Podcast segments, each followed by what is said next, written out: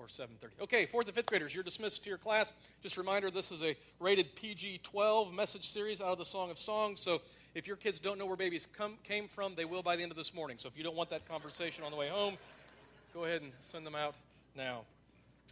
Jenny was married to Charles, but he was a male chauvinist pig, in all honesty. Even though they both worked full time, he was insistent that all housework was just that is a woman's work, and he wasn't going to have anything to do with it.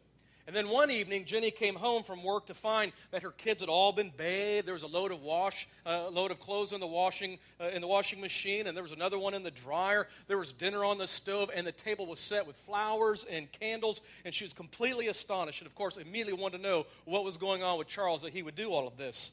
So it turns out Charlie, her husband, had read a magazine article that suggested that working wives would be more romantically inclined if they weren't so tired from having to work all day and then come home and do all of the work at home as well.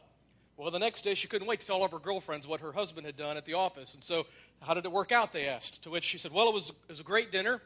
Charlie even cleaned up. He helped put the kids to bed, helped with their homework. He folded the laundry and put everything away. I really enjoyed my evening. And then they asked, Yeah, but I mean, after all that, I mean, how did it go? To which Jenny said, Oh, it didn't work out at all. Charlie was way too tired.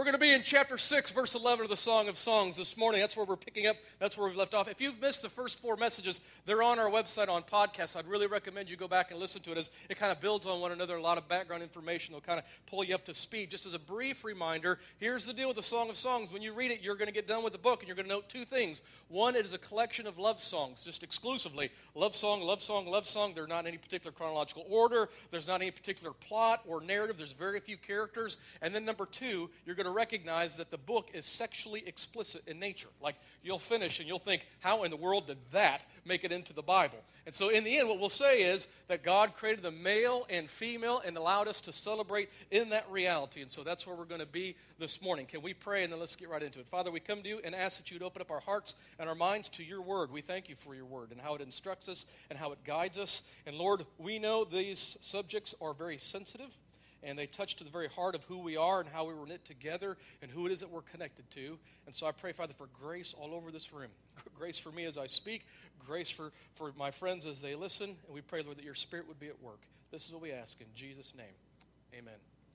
Now, all the single people, uh, let, me, let me say this as we kind of get started. Let me just, as we get started here. I know we've been talking a lot about sex and the covenant of marriage and husbands and wives, and, and that's, what, I mean, that's what the celebration of the, songs of, of the Song of Songs really is. And so I totally get that it could feel like you're being excluded. What I've tried to do every week is kind of at least have a few points where, hey, if you're not married yet and you're still single, uh, these are some things for you to take note of. But I, I don't want you to feel excluded from this, even though the topic does belong into the covenant of marriage. Let me just say again, 93% of you who are single will get married. That's the statistics. I don't know where it comes from, but 93% of those who are single will get married. And so, just on that level, I'm hoping as we go through the Song of Songs, you won't kind of think to yourself, well, I'm out, but rather it will, it will build in you a right hope and expectation and, and anticipation as you enjoy God's design and intent for marriage and sexuality when you do get married.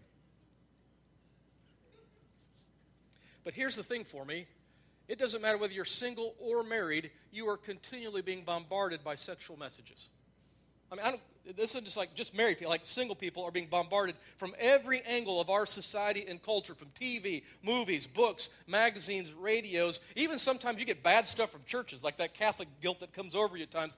These messages, all of them, will shape thoughts and perspectives. And some of those messages are good, and a lot of those messages are not so good. And so there must be a standard by which we evaluate different messages. And this is why I think the Word of God is so important, and even this series on the Song of Songs is so important because it talks to us about sexuality and God's intent, and it must be the guiding message of all the other messages then that we receive. And I'd also say, if you are single, you are still sexual, right? It's like you don't one day stand before a preacher, say, I do, and then God flips a switch and you go, Whoa, I've never felt that before. I mean, no, it doesn't work. No. I mean, even when you're single, you have sexual thoughts, you have sexual desires, you have sexual feelings, and those aren't wrong. That is how God put you together. That's how He knit you together. The issue becomes really just one of stewardship. How do you channel those feelings and desires and thoughts? How do you guide those thoughts and lead those desires and thoughts and feelings? See, it, see, You want to lead your desires and feelings, not you being led by your desires and feelings. And those are two totally different things, right? They come, and that's natural and that's normal. That's how God wired you. You just want to be the one who's leading those things and channeling them in the right way. And so we're hoping this study will kind of give a handle on some of those things. But I'm also hoping that the study will build in you a vision of what you want your marriage to be. So the 93% of you that are going to get married, that there's a vision that you could see. So my prayer is that if this whole theme of servant lover, that's what keeps coming up over and over, right? You, you want to be with somebody who is, at the essence, like Jesus, a servant, that they are a servant lover. So, in that, my prayer is, is that if there's some selfish bozo that steps, or bozette, if that's the feminine form, I don't know, that comes along and wants to marry you, but they're self centered, you'll have enough vision of marriage to say, You're a bozo or a bozette. And the answer is no, I don't want to be with you. But what you see in the Song of Songs is two people who are servant lovers, who are committed to one another, who are living out a mutual submission and doing so in grace and forgiveness and on a foundation of covenant. And we talked about this the first week, right? Covenant is a big deal for marriage, and covenants are the foundation of marriage. is so critical. I remember, I mean, just think about it in terms of foundation, like of a house, right? The foundation is everything. If you mess up the foundation, everything else will be destroyed. In fact, I remember Kelly and I, we were in Corpus Christi, Texas. We were visiting some friends, and they showed us a house that was way out there, kind of a, could see it in the horizon. It was a huge mansion. I mean, multi, multi million dollar mansion. And our friends said nobody lives in there because it was condemned. Because after it was all constructed, they did all their inspections, they found out that the foundation was bad, so it just got condemned from the very beginning. Foundations are key. And for you going into marriage, Jesus is for you that foundation. He even talks about this on the Sermon on the Mount. Like what you build your foundation on your life on is so paramount. And so, if you're committed to Jesus as Lord, you want who it is that you're going to be married to to be committed to Jesus as Lord. Otherwise, you'll be trying to build your foundation on two totally separate blueprints, and it will not work. And I know oftentimes we think we're the exception, and oh, but he's a really nice guy. But I'm telling you, that won't mean anything when your children recognizes that Jesus isn't important to their dad, and thus it won't be important to them. And every statistic tells us that's exactly what they think or it won't mean anything when you want to live a spirit empowered generosity, but your husband can't even appreciate that, or your wife can't even appreciate that because they don't even have the Holy Spirit. That's why Paul says in 2 Corinthians chapter 6, verse 14, do not be yoked together with unbelievers. Now, he's not talking friendships here. Like, he's not saying don't have friends that aren't believers. No, I mean, that defies even the very ministry of Jesus. But there's a oneness that comes in. It's, I mean, you're friends with your spouse, but it goes beyond that. You become one flesh. There is a oneness that you are building something in common together. For what do righteousness and wickedness have in common, or what fellowship can light have with darkness? But his metaphor is that yoke. And so I've got a picture here of uh, two oxen. You ever seen the oxen here with the yoke? That that with the bar, the wooden bar, the big heavy that's going across their necks. That's a yoke. And Paul says that's what marriage is like: a big, heavy beam weighing you down. No, I'm just kidding. No, that's, not, that's not what Paul's trying to say. What, what's he trying to say? See, if that yoke is not on those two oxen, you know what those two oxen are going to do when they're trying to plow a field? They're going to go different directions. Or one's going to be stronger than the other. The other one's going to be weaker. What that yoke does is it keeps them together so they can plow the same path in the same way, and one can supplement each other or you know kind of help each other out. And that's what the purpose of the yoke is. And what Paul is saying is, yeah, don't do that with somebody who isn't confessing Jesus as Lord, or you'll be fighting each other the entire way, and the whole house will be on a shaky foundation. So, in that, I say all this because I've witnessed a disturbing trend as singles get older. And hang with me, singles. We're going to be friends at the end of this. I'm not looking to, to offend anybody. Listen to me. This is what I've seen in terms of the trend. They panic about the prospect of being alone and the temptation then is to settle. Like they go into it when they're younger having high views of I want this in a spouse and I want this in marriage, I want this, but as they kind of get a little anxious about it, I don't know if I'm going to find anybody, then they begin to settle. And I would say, don't settle, right? Continue to have a high listen, God will take care of you. He will provide for you. I'm not saying it will be easy. I'm not saying it won't take patience, but He will provide, I promise. And then, second, in the anxiety, there's this tendency to want to justify. And so what happens, is you begin to believe that you're the exception to the rule. And even though you know God's word says this, you and God have a different understanding, and He really does understand, and or we're really in love in a way that nobody else has ever been in love in the whole history of the world. I mean, I've heard it all. And, and in the end, I'll just simply say, God is not trying to be a killjoy. You're not the exception to the rule. It is for your best life possible that He wants this for you. Okay? We okay? We're moving on. Number two. One more thing before we get into chapter 6, verse 11. It's, I know I've mentioned this, it might have been last week, but I want to elaborate because it's very important as we enter into the next passage, the next section of Song of Songs. And that is you need to know men are visual creatures.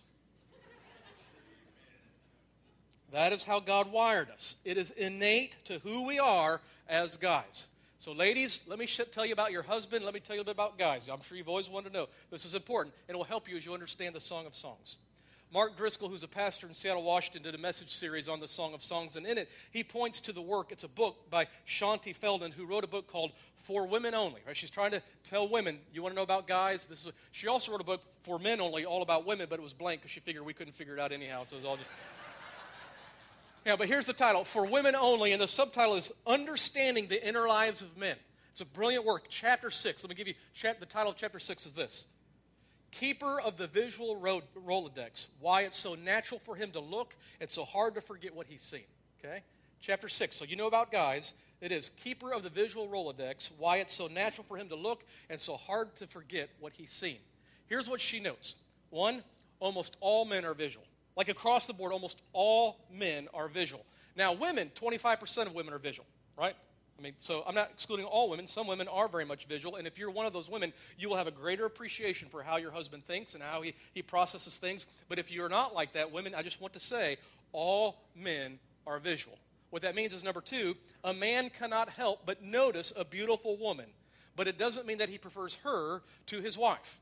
Now, this might be a struggle to you because you're thinking, I don't want him to look at other women. I mean, listen, it is just a part of how he was knit together. He notes beautiful women. He cannot help but notice, like, a beautiful woman walks in the room. I'm telling you, every man, they'll pretend they're not looking, but they all know that she's there. And, right? I mean, right? Amen, guys? Now, the rest you didn't give me an amen. You're like sitting next to your wives going, I'm not amen in that, dude. You're on your own. I don't know what you're talking about. I've, I've only seen my wife. I don't know what your problem is. You all are liars, I know it. Number three, men's minds involuntarily, hear that word, involuntarily make snapshots of beautiful women and he has mental pictures. This is what she refers to as the visual Rolodex, and they come in his mind even involuntarily. So what happens is a guy can be driving down the road just minding his own business. He's not doing anything wrong, and the next thing you know, this image of that girl that he sat with in eighth grade class comes to mind out of nowhere, and he can't explain it, and he doesn't know why, but it happens. That's just the way guys are kind of knit. He he didn't ask for the image. He didn't seek it out. The other thing you need to know is our world assaults men with images. They're everywhere. He can't go anywhere without seeing images of beautiful women. I mean, he can't go to the grocery store and check out because you got all those. I mean, I've heard those magazines are all right there. I don't. and in this, you also need to know men derive some degree of pleasure by seeing a beautiful woman. Men derive some degree of pleasure by seeing a beautiful woman. Now, ladies, you can act disgusted by this, or indignant, or angry, but this is just how men are wired, and men and women are different. They just, they just are right? And this is by God's design. And at one level, we want to celebrate that God has created us differently. And I would say, in that, we need to also understand that our minds and our bodies are different. The issue becomes is what men do with these snapshots in mental images or files, because that's what determines whether a man sins or not. Right? It's not that he has them. It's not that there's not a Rolodex or that there's files aren't there. It's what does he do with them. See, the sin is not in noting a beautiful woman the snapshot of the beautiful woman is for him simply a temptation. And a temptation and a sin are two totally different things, right? Temptation and sin are two totally different things. Did you know Jesus was tempted in every way? Like this is what the writer of Hebrews says in Hebrews 4:15, "For we do not have a high priest, referring to Jesus, who is unable to sympathize with our weaknesses, but we have one who has been tempted in every way just as we are." But now note this, but without sin. So Jesus was tempted. And see, I know some people get all weirded out when we talk about this, like because I've done it before, like talking about Jesus as a real man with real testosterone. I mean, some people prefer their Jesus to be asexual with no testosterone. Not me, because I can't follow a sissy Messiah. So I'm glad Jesus has, he's a real man, and, and he has testosterone. And I find comfort in knowing that Jesus was a dude just like me. And Jesus wasn't blind, was he? No, no. In fact, he healed blind people. He healed blind men. And as soon as blind men were able to see, you know what they did? They took snapshots of beautiful women because that's how God whipped them together. Yet Jesus, even though he was tempted, he did not sin. So the issue becomes for us do we feed those thoughts? Do we feed those temptations? Do we mull them over? Do we use those in such a way that objectifies them for our own selfish end? The issue, I've heard somebody say one time, it isn't the first look, it's the second look. And I'd say, I don't know if I want to count looks because that could be irritating all day long, third, fourth. I mean, I, I don't want to do that. It's just simply to say, yeah, there is a fine line between when it moves from temptation to noting a beautiful woman to becoming lust. And you just need to know I have never heard an adequate definition for lust. I just haven't. I mean, it exists. Jesus tells us it's a reality, and I don't have a good one to offer you this morning. So you're probably thinking, well, what good are you? I'm obviously not much good. But so in the end, it's just wanted to pay attention and take note of when do those Rolodex files, those images, go to a place that God never intended. And so temptation and sin in the minds of men are a continual battle. There's always a battle in the, in, the, in the minds of men between this temptation and what becomes sin.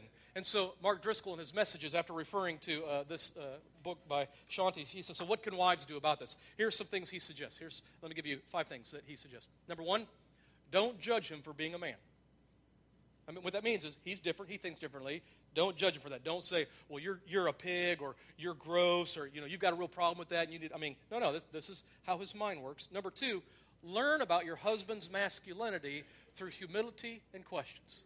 What that means is, of course, he's different than you and he thinks differently than you. The way you respond to that is in humility. Just ask questions. So, why do you think that? And why is that attractive to you? I mean, it's okay to ask all sorts of, you want to continue to be communicating and talking. Number three, he says, be sympathetic then with his temptations and be supportive which will mean it will be an issue of communicating. Lots of communication of this is what I'm going through. And I'm not saying, you know, you, you, might not want your husband to tell you everything. You might, he might have friends that he's accountable to. You'd rather him have those conversations there. But at least be a supportive spouse to be able to open, have open opportunities for communication. Number four, he says, be a visually generous wife so that you can be on his team. Like if this is how he thinks, if this is how he, this is how his mind works, you can be an ally in this, and you can help him in terms of providing visual images that are right and good that God always intended. And so it goes down to the very practical of, you know, when you're looking to be intimate, lights on or lights off? Lights on. You're welcome, men. There you go. Ladies, I mean, if he doesn't have images of you because you're changing your clothes in a locked closet or every time you're taking a bath, I mean, I mean, no, no, what, what, you could be his ally in this if this is how he thinks. Number five, instead of fighting against him, fight for him and give him redemptive images. So that's important to know as we move into the text here. Let's go to Song of Songs, chapter 6, verse 11. Okay, now, verse 11 and 12 are perhaps some of the most difficult verses in the entire book because we don't know who's talking. We don't know, even in verse 12, very complicated. So here's what we know the complications begin with even who's speaking here. If, you're ha- if you have a New Living Translation Bible, the heading of it will say, This is the woman talking. If you're using a New International Version, the heading will say, The man is talking.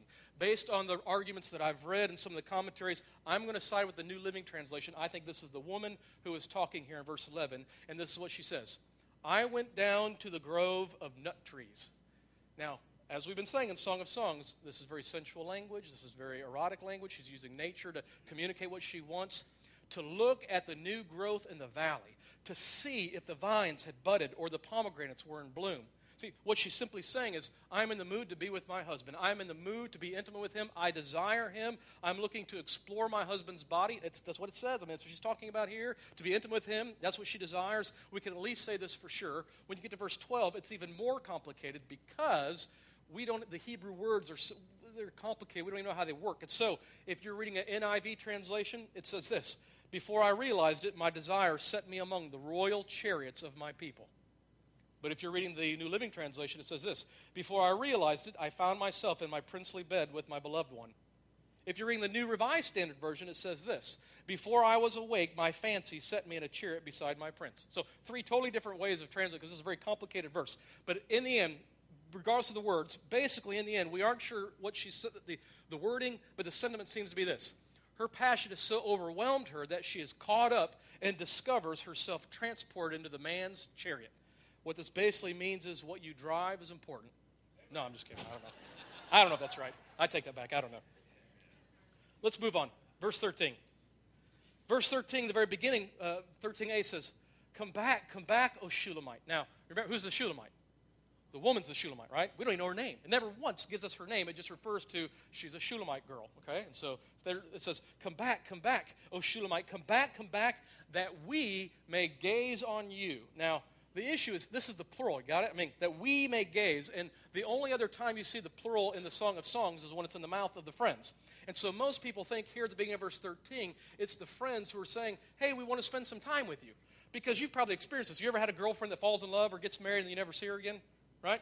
Like you used to hang out all the time. You had plans together, and then she finds somebody else, and you're like, no, I'm just like leftovers, and she's always off with her man, she's always off with her husband. It looks like something that's going on here. She's in the mood to be with her husband, so she might have had plans with her friends, but she broke them because she's now in the mood, and she wants to be with her husband, and her friends are saying, no, no, come on back. We want to hang out together. We want to be together. And so she responds to this at the end of verse 13, and very interesting. It's for her friends, but I think it's a coy way that she's really speaking to her husband. She says this Why would you gaze on the Shulamite as on the dance of the Mahanaim?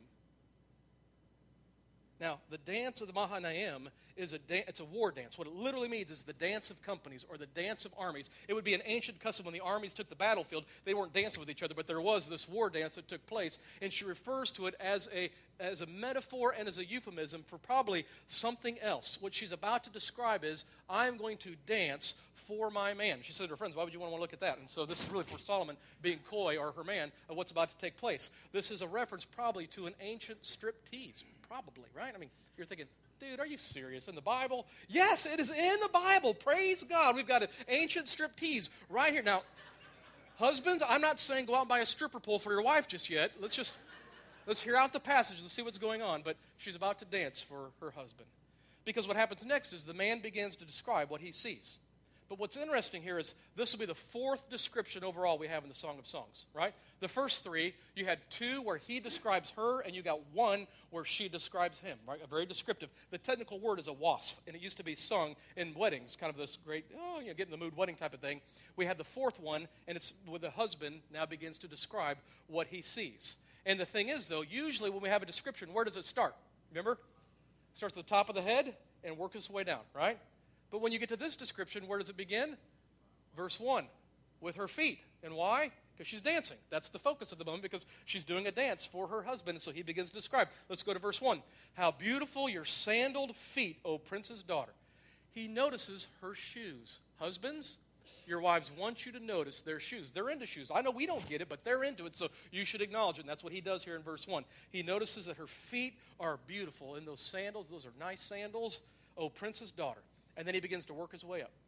Your graceful legs are like jewels, the work of a craftsman's hands. All right? I mean, her legs, her thighs, he's like, this is, you are beautiful. And then we get to verse 2, and a little thing happens here in verse 2. He says, Your navel is a rounded goblet that never lacks blended wine. Your waist is a mound of wheat encircled by lilies. Now, just in terms of order, right? If you're working from feet on the way up, like, unless she's staying on top of her head, the navel is usually not above, right? I mean, the, the waist is, it's, it's misordered.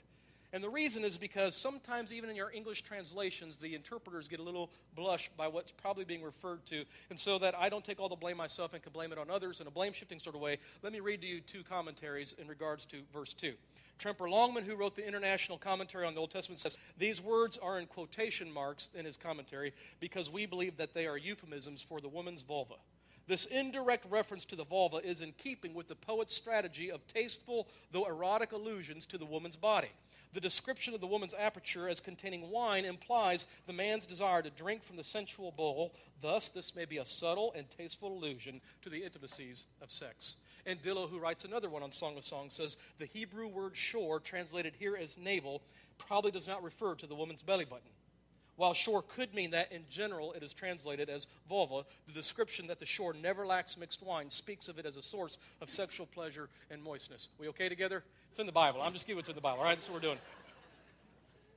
Her waist is like, you know, mounds of wheat, which you're thinking, that isn't sexy at all. But I don't know, have you ever seen wheat kind of bundled together? Have you seen that? And it kind of has that shape to it? I don't know, it's probably what he's looking at and thinking, man, you are hot. You got, woo, your waist. It's, that's what he's talking about. Verse 3, we've heard this before, haven't we? Your breasts are like two fawns, twins of a gazelle, right? He sees her breasts and he thinks small, furry woodland animals. I don't. That should be petted. That's what he's saying here. Verse 4 Your neck is like an ivory tower. Your eyes are the pools of Heshbon by the gate of Bath-rabbim and your nose is like the tower of Damascus. Your, I mean, what's he saying? That it's faith, right? Looking towards Damascus. What he's saying is, you've got a huge nose. but he loves it. Like things change, right? 3,000 years ago, a prominent nose was a very attractive feature. And what he says is, baby, that nose is huge. Woo! And he loves, he's all over that.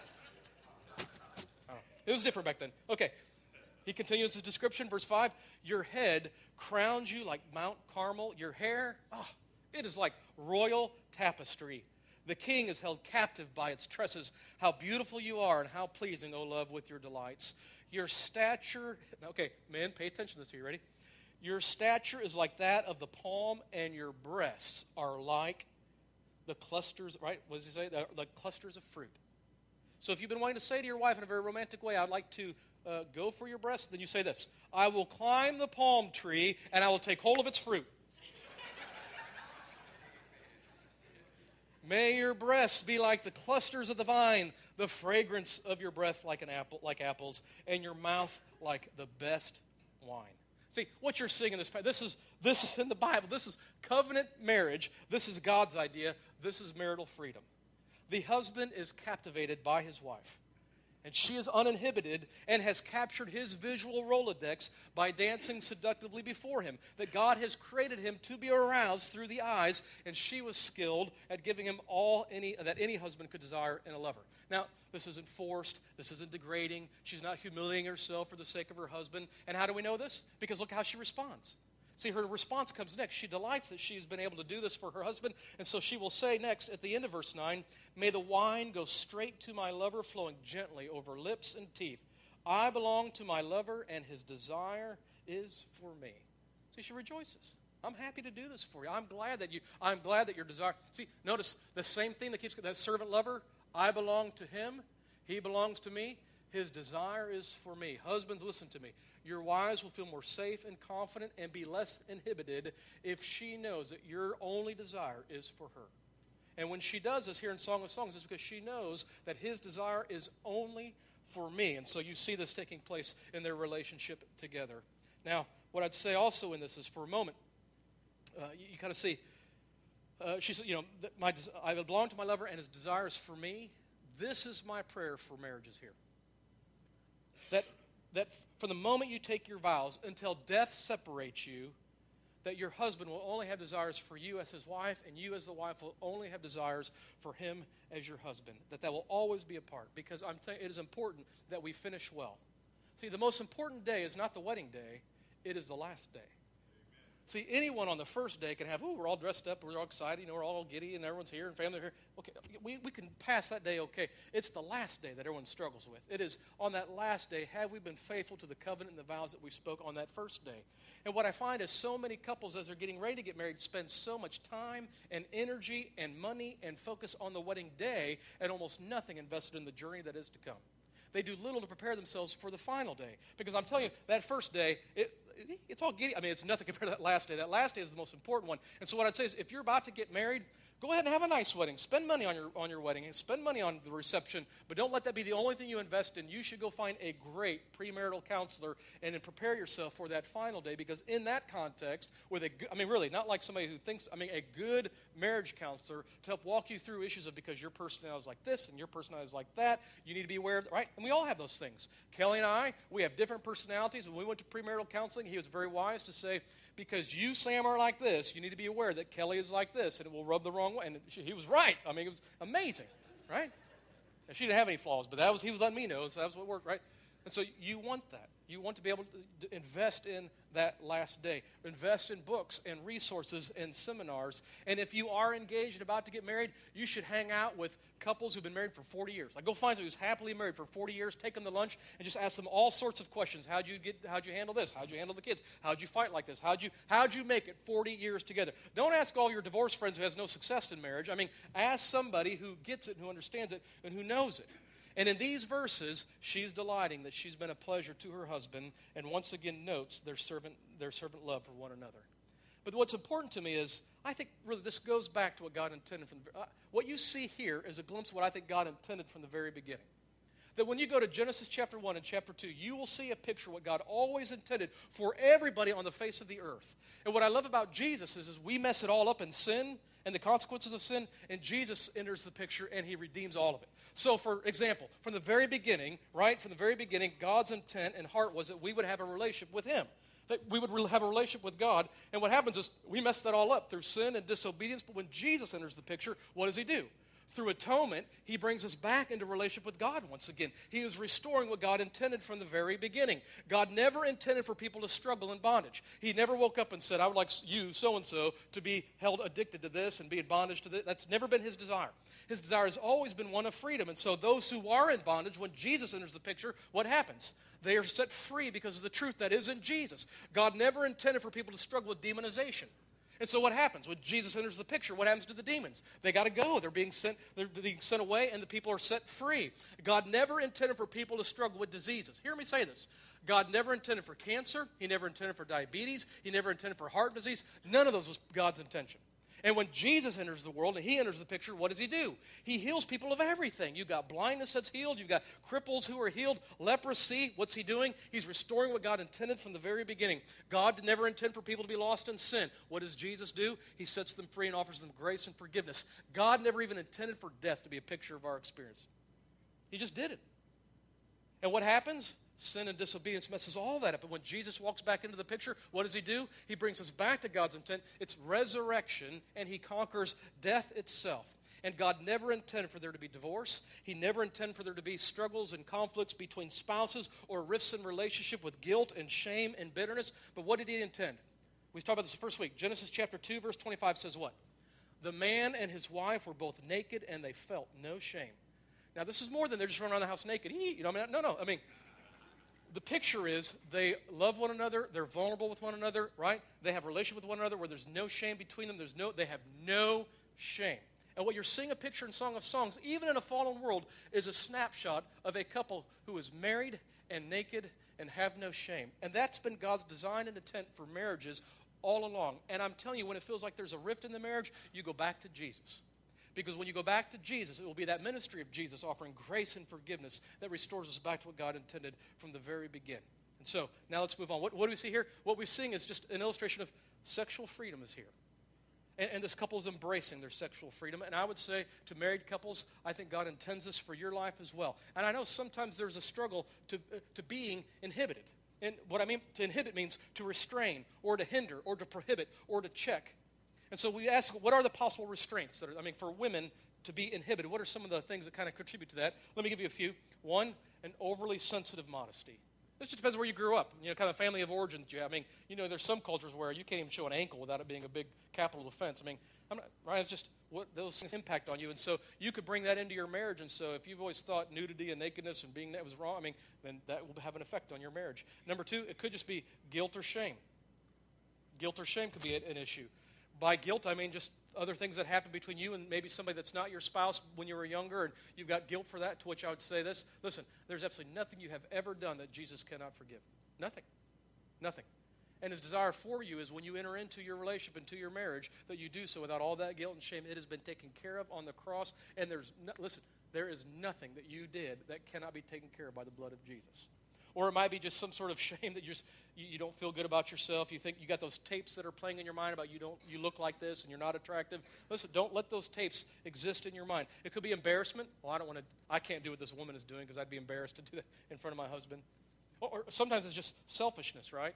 You, you might be thinking, sounds like a lot of work. I'm just, I'm just not sure I want right. I mean, well, it's just a selfish attitude. That no, I mean, she's willing to go uh, an extra mile for the sake of her husband. It could be a fear of rejection that's going on in your life. It could be sexual abuse, which we've talked about almost every week now. Just a little. I mean, if you have that in your past and part of your story, then it will take an extra measure of grace and compassion and communication to wade through those issues.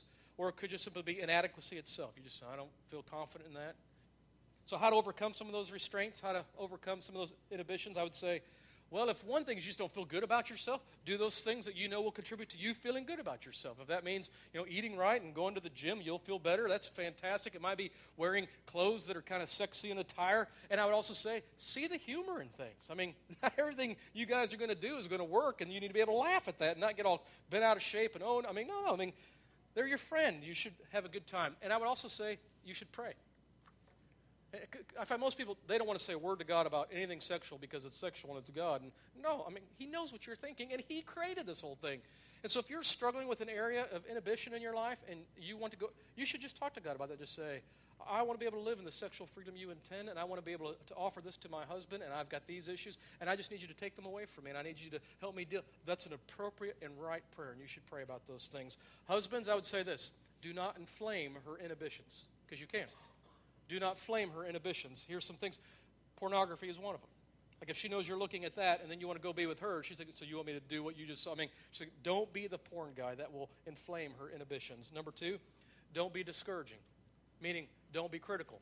If she steps out and risks and is vulnerable in front of you, don't, don't mock that. Don't make fun of that. Don't be critical in that. And I would say, not just in the bedroom, if you're critical in every other part of the marriage, then she will assume you'll bring that into the bedroom and you are not a safe person to be around. You're just not. You're not a safe spouse. Do not be discouraging. Do not have a critical spirit. I would say to the men as well, do not be too serious. Your wife is your friend, laugh together. I would also say, help her in terms of discretion. Like, your wife isn't going to feel like doing anything with you free. if the, there's no lock on the door, right? You got four kids are about to come to the door. I mean, put a lock on the door, dude, that's on you. Go to Home Depot, take care of that. Be patient. Don't let impatience uh, detract from her being inhibited.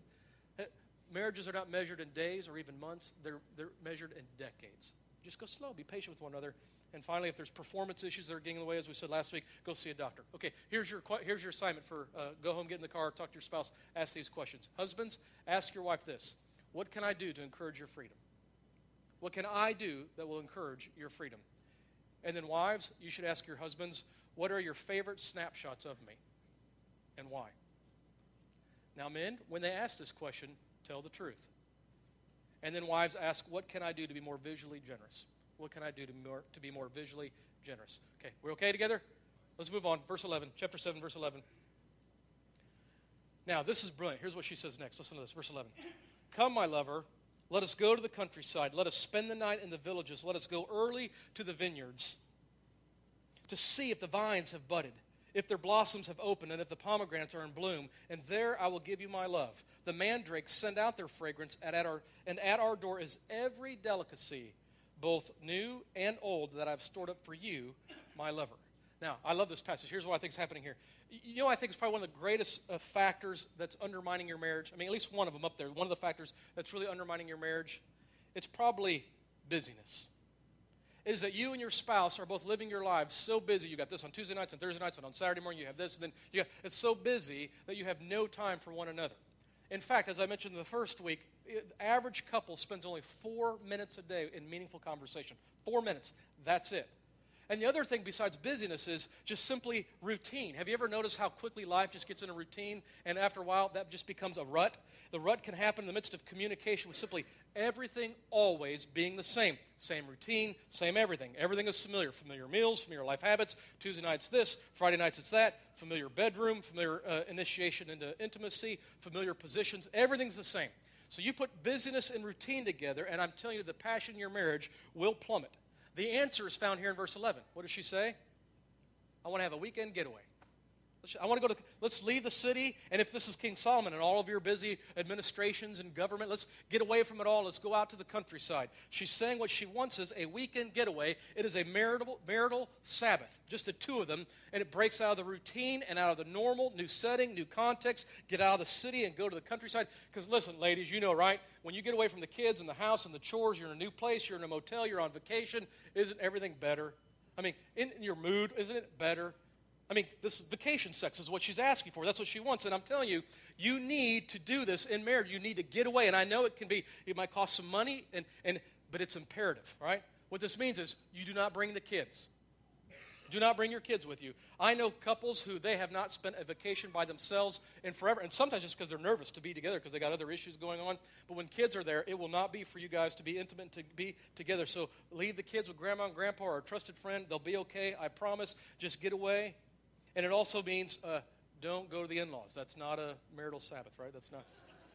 And I'm telling you just personal experience But Kelly and I. I know if Kelly and I do not have a vacation, it's just the two of us in a year. I mean, it affects our marriage. I can tell there's a big difference. And so uh, do that. It's, it's what needs to happen. So, and here, ladies, if you want to go on vacation, but your, your husband, here's how you do it. Because there's two ways you get your husband to take you on vacation.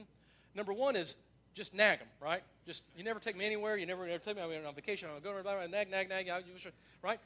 Or you could do number two, which is what she does here. What she says is, I would like to go on vacation and have a lot of sex with you. That's number two. If you do that, He will book it today, I promise.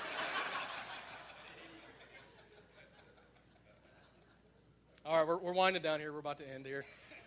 What does a woman want? I mean, she says it right here. It's really, she's, she's talking about she wants to go outside in the vineyards and be intimate. And I mean, it's like she wants outdoor sex because it's now warmer out and springtime here. And so, I don't know, I guess go have outdoor sex is what it's saying. I don't know. Just be careful not to get caught.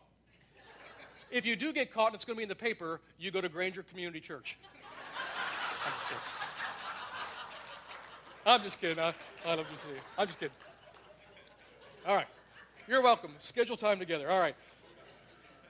At the end of verse 13, this is what she says. It was just a joke. All right, just a joke. At the end of verse 13, she says this And at our door is every delicacy, both new and old, that I have stored up for you, my lover. What's she saying? She knows what he likes. They've been together. That's the old, right? I know it's worked for you in the past, and that's these are some of the things that are waiting at our door. Delicacies old, but I'm also interested. Let's do some new things together. Let's do some experimentation, and that's the new. And this is an excellent model. You should follow it. Amen. Amen. Let's stand together. Let's pray. You've done really well. Okay, we got one more week, is all you got to endure of this, right?